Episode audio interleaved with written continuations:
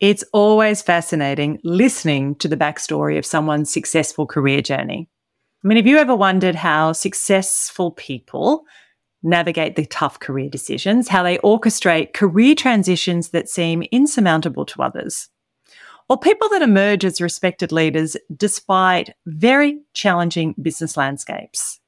Well, you're in for a treat today because I have the pleasure of sitting down with Emma Hogan, a true trailblazer in both corporate and government realms. From her senior roles at Foxtel to leading the Department of Customer Service, Emma has achieved a career that most people would say would be close to impossible. but clearly it's not, right? And she is joining us today to share her career journey, her experiences, insights into the hurdles, triumphs, her steadfast commitment to empowering women in the workplace, and so much more. And I think what makes this conversation so special is Emma's candidness. She doesn't talk at you or try to impress. Instead, she just shares her journey in a very honest, practical, and straightforward way. It's an easy and inspiring listen. And you will learn shortly that Emma is undeniably a great role model for successful career transitions. There is something for everyone in this discussion, so get comfy.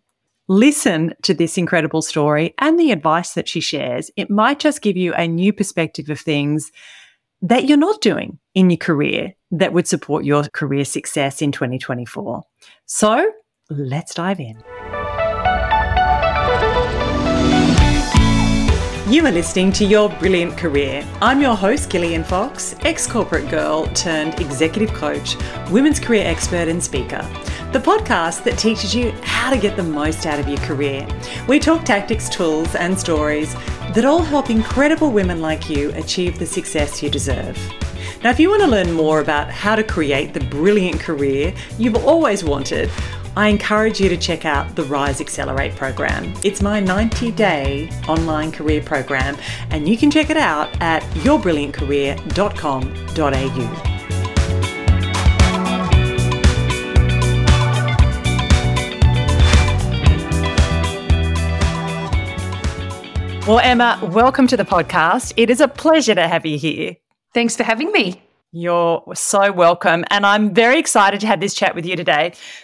I've watched your career, which I think has been a fascinating career. And in fact, we have crossed paths and bumped heads throughout it from your time at Foxtel. And I don't know if you all remember this, but we also spent a day together, International Women's Day. I think it was with Adshel, with, with Mike Tyquin many years ago. And then, of course, in your role leading the Department of Customer Service. And we've had lots of women in the Rise program there. So it's it's lovely to have this opportunity to connect. Let's start by talking about your time in media. I feel that we were both very lucky to work in the industry at what was an interesting time. So tell us a little bit about that part of your career. Yeah, so I joined Foxtel in 2007 and I left in mid 2016. So, nine and a half years I spent there. It was such an interesting time because I went across to a HR role there. And then I, after seven years, changed over to a customer and, and digital role. One of the things when I look back on Foxtel that I really loved is that when I first started, it was 800 people. And by the time I finished nine and a half years later, it had bought Star, it had grown its subscriber base significantly.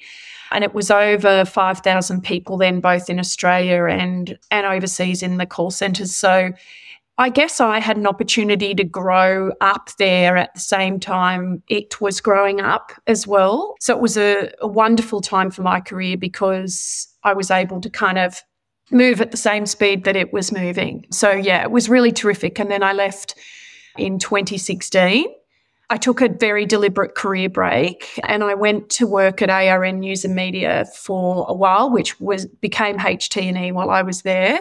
But I was only there for a short period for a multitude of reasons, but one of them was I had a baby and realized that having already made the leap to customer and digital, that going back and staying in a traditional HR role was not really where my heart lay and that I wanted to grow further. So yeah, I didn't stay there for very long. And then I the after that I was quite deliberate about really carefully um, thinking about what I wanted to do next and how I was going to change career in a way that gave me different skill sets than the ones I already had. Yeah, that's that's so interesting. And it's a great example of owning your career, which is one of the things we always say to the women that work with us. You're always going to care more about your career than anyone else. Even if you've got great people around you, you're always going to be the one that cares the most. And then you made this very big decision to take on a senior role in government after working in corporate for so many years. Like, how was that transition for you? Yeah, it was amazing, actually. I've said this publicly before, but government wasn't on my yes list. It wasn't on my no list. It was on my never even occurred to me list. But as you do when you're considering your next steps in your career, you are usually in contact with different recruiters and building relationships. And it was actually an executive search firm that asked me whether I wanted to put my hat in the ring for this public service commissioner role. And I had to Google what that even meant, you know. But I went through the process, and the more I learned about it, the more I thought, actually, this could be a really good opportunity for me. What I really loved about it was its connection to purpose and serving the community that you live in. And so the more I learned about it, the more I became open to giving it a go. And I started in May 2018 and I just finished up a few weeks ago after five and a half years. I did two roles. We can talk about that later. But what I would say is actually the transition was easier than I thought.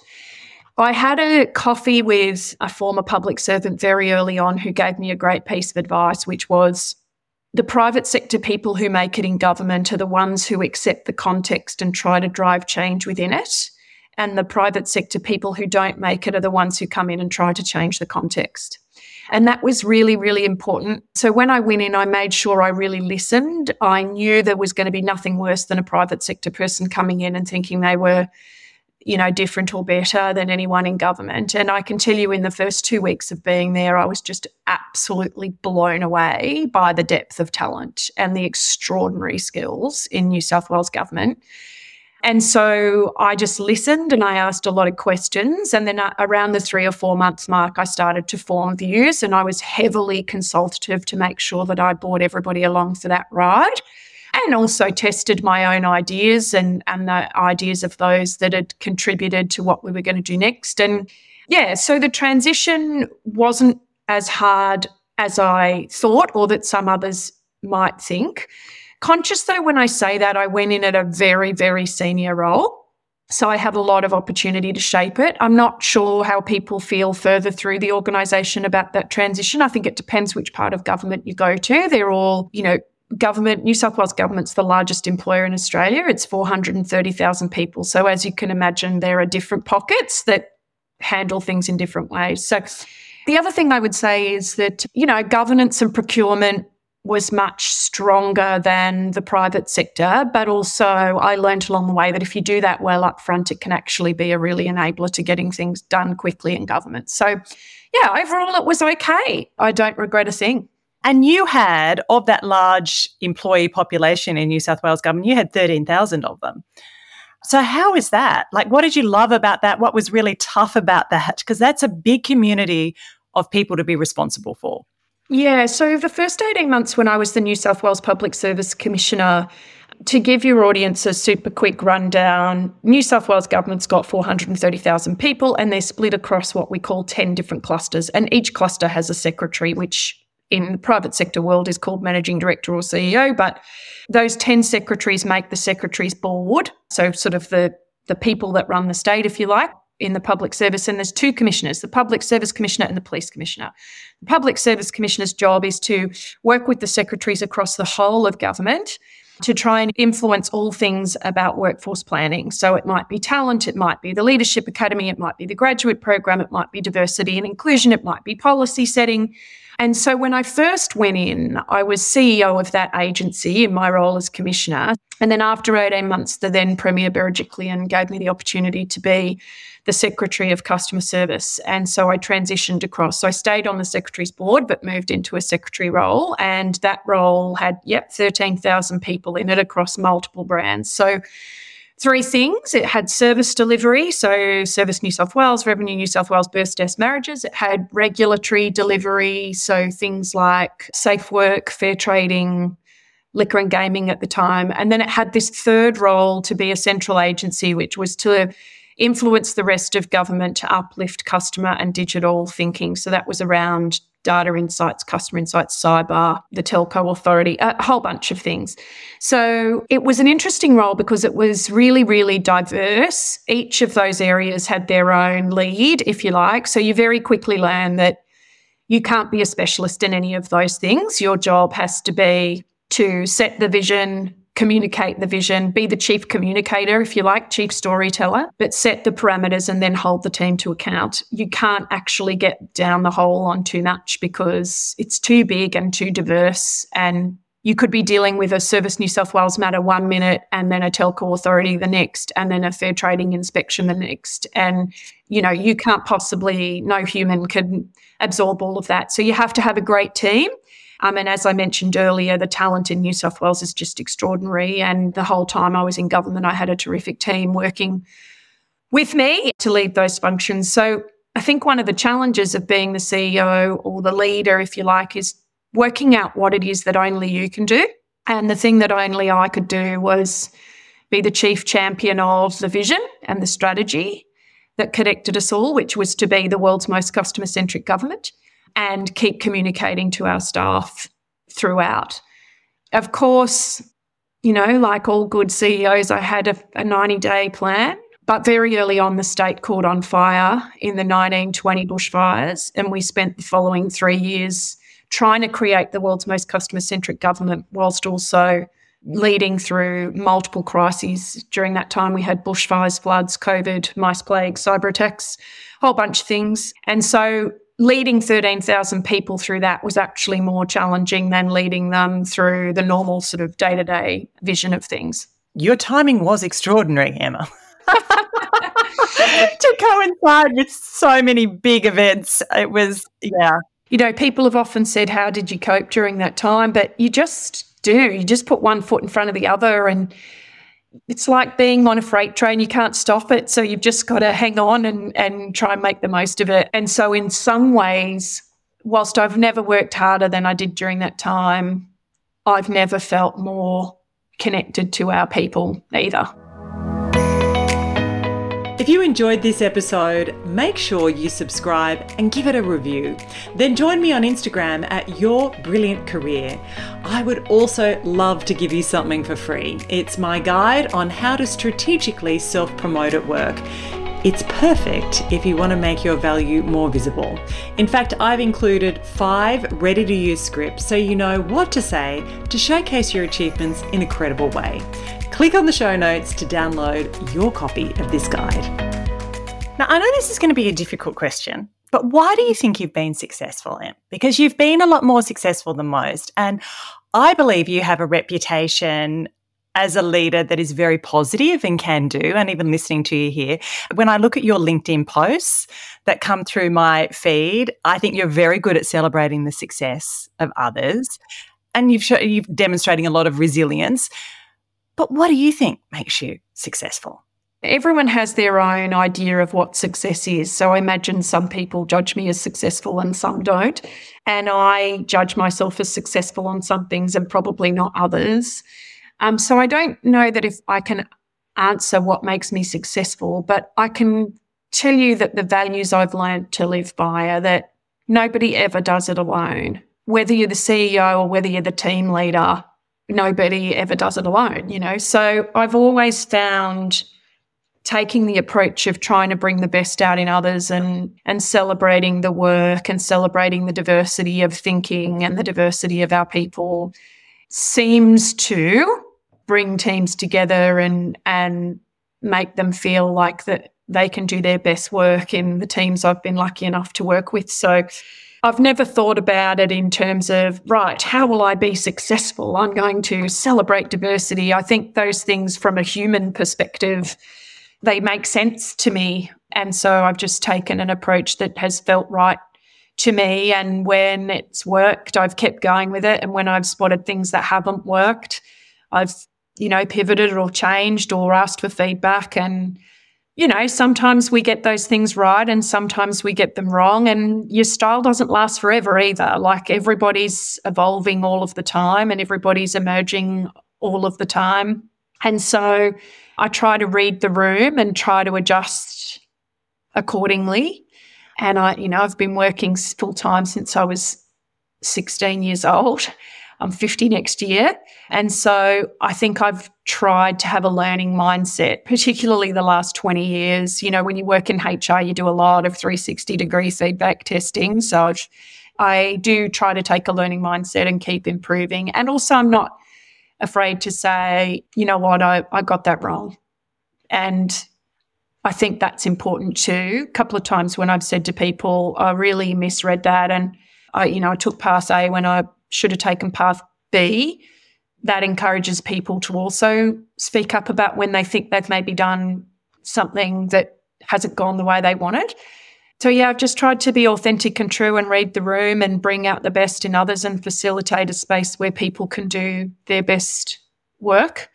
And I think the higher up the sort of traditional work hierarchy you go, the more important it becomes to be the chief storyteller, talking about the vision, the people that have contributed to the vision. You know, we used to have a town hall every month at DCS where we would showcase different pieces of work from the department and how they were contributing to the vision.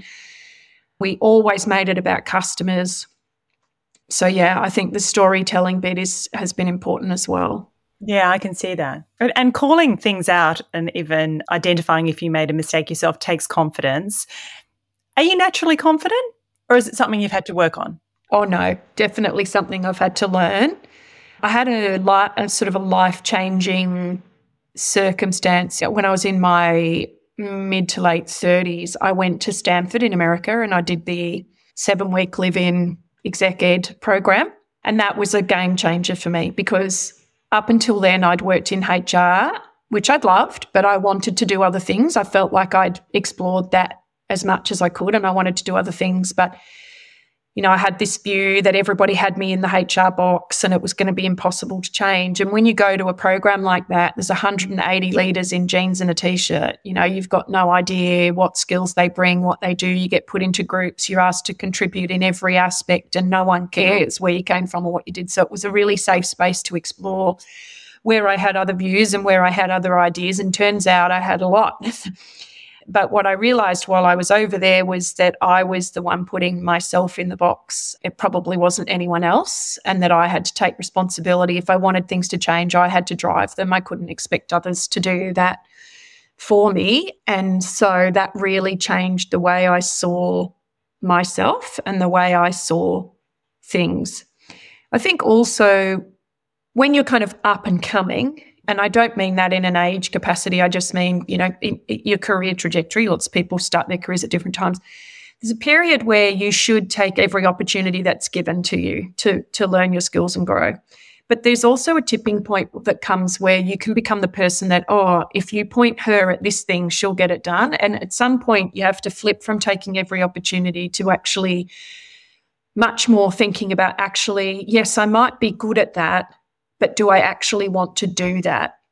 Do I want to do something else? Do I want to explore something else? And really leading people to where you want to go as opposed to being led by where people think you have potential. And it's tricky because confidence comes from having all of those experiences. But around that time, I realized, oh, I keep give, getting given all of these opportunities because I'm good at this particular thing but I don't want to do this particular thing anymore. And no one's going to do it for me if I want to change because everyone quite likes me in this thing. I'm going to have to make some noise about changing direction myself and bringing people with me and asking the people I trust to bank on me, which is what I did. So I do think that's important in anyone's career is to recognize the moment when you should be taking opportunities given versus when you should be really considering and thoughtful about whether those opportunities are ones you want to take and starting to be a bit more fine tuned and know yourself more and take yourself in the path you want to go. You are a phenomenal example of that because I talk about this, Emma, and it's kind of like what got you here won't get you there. You know, different phases of your career require different things, and you can have that can do attitude and say yes to everything, and it enables your success to a certain point. But then you get to the next point where the stakeholders are more complex and there are so many new and different challenges. And you have to stop being the people pleaser. You have to be more strategic around the decisions that you make to support your career. And you really need to own those decisions and evaluate it for yourself. Because if you're talented, of course they're going to be presented with opportunities, but are they aligned with what you want? That's right. And also, you have to take into account that your life changes as well. When I worked at Foxtel, I was fine to work around the clock. I wasn't in a relationship, I wasn't a parent, and I got a lot of enjoyment out of that work. And because I was working in the, you know, Foxtel was in the entertainment business, there was always something going on. And, you know, it was a fun time of my life. It was a really great time of my life. There's no way I could do that now. I've got two children, I prioritize different things. And so looking at your life holistically and how you know we all only get 24 hours in a day. I always talk about this the, the pie you know we all only have the same amount of pie which is 100% and you can only dedicate x amount of percentage to all the different things in life and those percentages might change. You know when you're younger your percentage of time at work and brain space at work might be 70%. At other times of your life, it might be 40. And that might be okay. Like, that's okay. You don't have to value your career as the number one thing all the time. But I, I think women in particular need to find a way to be confident in their own skin on this because I do think there is huge pressure on women to have it all. And I think it's very hard to have it all at once and it's hard to do everything really well at once. So I often say, you know, my number one question the entire time I was in government, because I was the only secretary for a long time with young children, how do you do it all? And I would say, well, I don't do it all well. Like on the days that I drove out of the building and thought, I think I did all right today, they were never the days that I'd been a great wife or mum. And then on the weekend, when I've left the phone at home and taken my daughter to the zoo, they're the days that I've been a great mum, but I have missed three calls from the from someone at work or the minister or whatever. And women, I think, are are still facing this challenge of feeling the need to have the amazing career and be the amazing parent and, you know, do yoga at six in the morning and jog around the block every night. Like it's a lot. And you still only have the same amount of pie. So you just have to alter the wedges and and prioritize. And that's hard. And it, you're so right for different phases of your life. Like I think of my life when I worked in media. Life was so busy, you know, having a big job and a little person. But now he's 21. Like my 24 hours is so different now, like unbelievably different because he's so much more independent and my whole life is quite different. The proportions of those pie and where I can spend my time, I have a lot more flexibility and options, to be quite honest with you. Yeah. And you've built that, right? But you've got to be deliberate and own what it is that you want. Like if you want to take a step back or stay stable in your career for a period because parenting feels like it needs to be a bigger piece of your pie, then own that and be okay with that. Don't beat yourself up about not having being able to make your pie 130%. And it's tough for men too, but it's tougher for women, is my observation. I, I agree. Self imposed pressure. Yeah, very high standards. But look, I've thoroughly enjoyed our chat today. I feel like you've shared lots of great tips as well, what you've learned throughout your career. And we're all excited to see what you're going to do next because I'm sure, I mean, you've still got a big chunk of your career. So you're kind of at this beautiful point where so much more opportunity sits in front of you. And we'll be we'll be watching that space closely. But it's been such a pleasure and I really appreciate you coming on to the podcast. No worries. Thanks very much for having me.